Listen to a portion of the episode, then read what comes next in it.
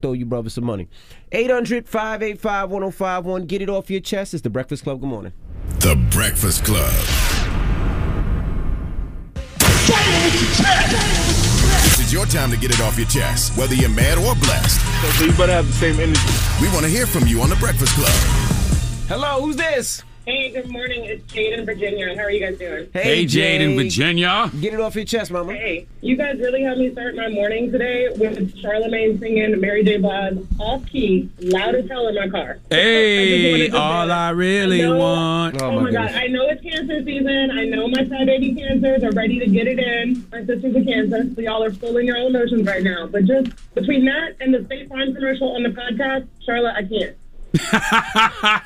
So off key, but you know, he thinks he's on key. He's singing louder. Like It's not off-key. about it's not about being on key when you're singing "Be Happy." It's about feeling happy. Tell me about the State Farm commercial. though. What happened with the State Farm commercial?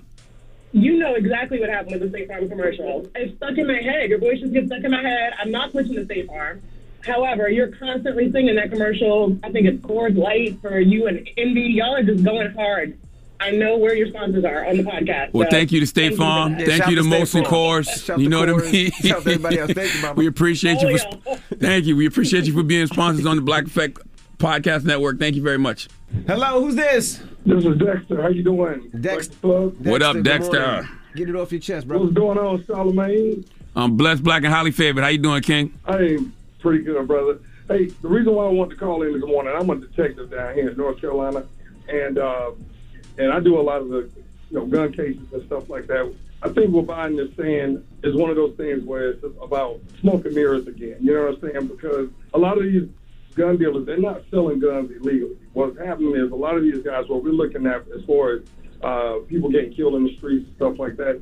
These young boys, what they're doing, they're getting these girlfriends and baby mamas to go in the stores and they buy the firearms for them.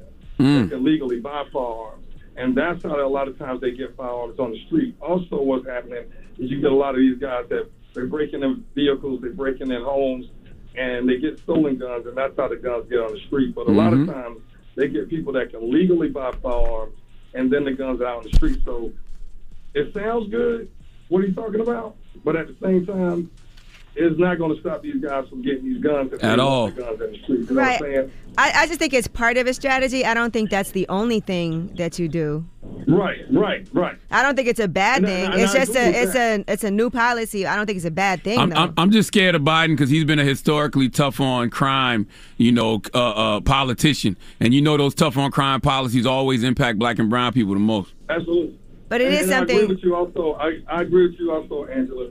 Um, it is a some type. We're doing something, and that's good.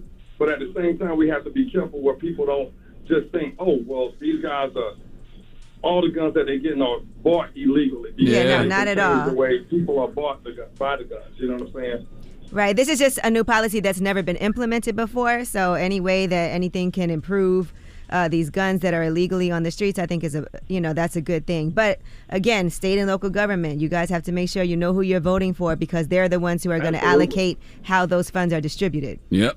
We just, we just, we, we just got to be careful, man, because the 94 crime bill started the same exact way. Uh, people complaining about what was happening in the street.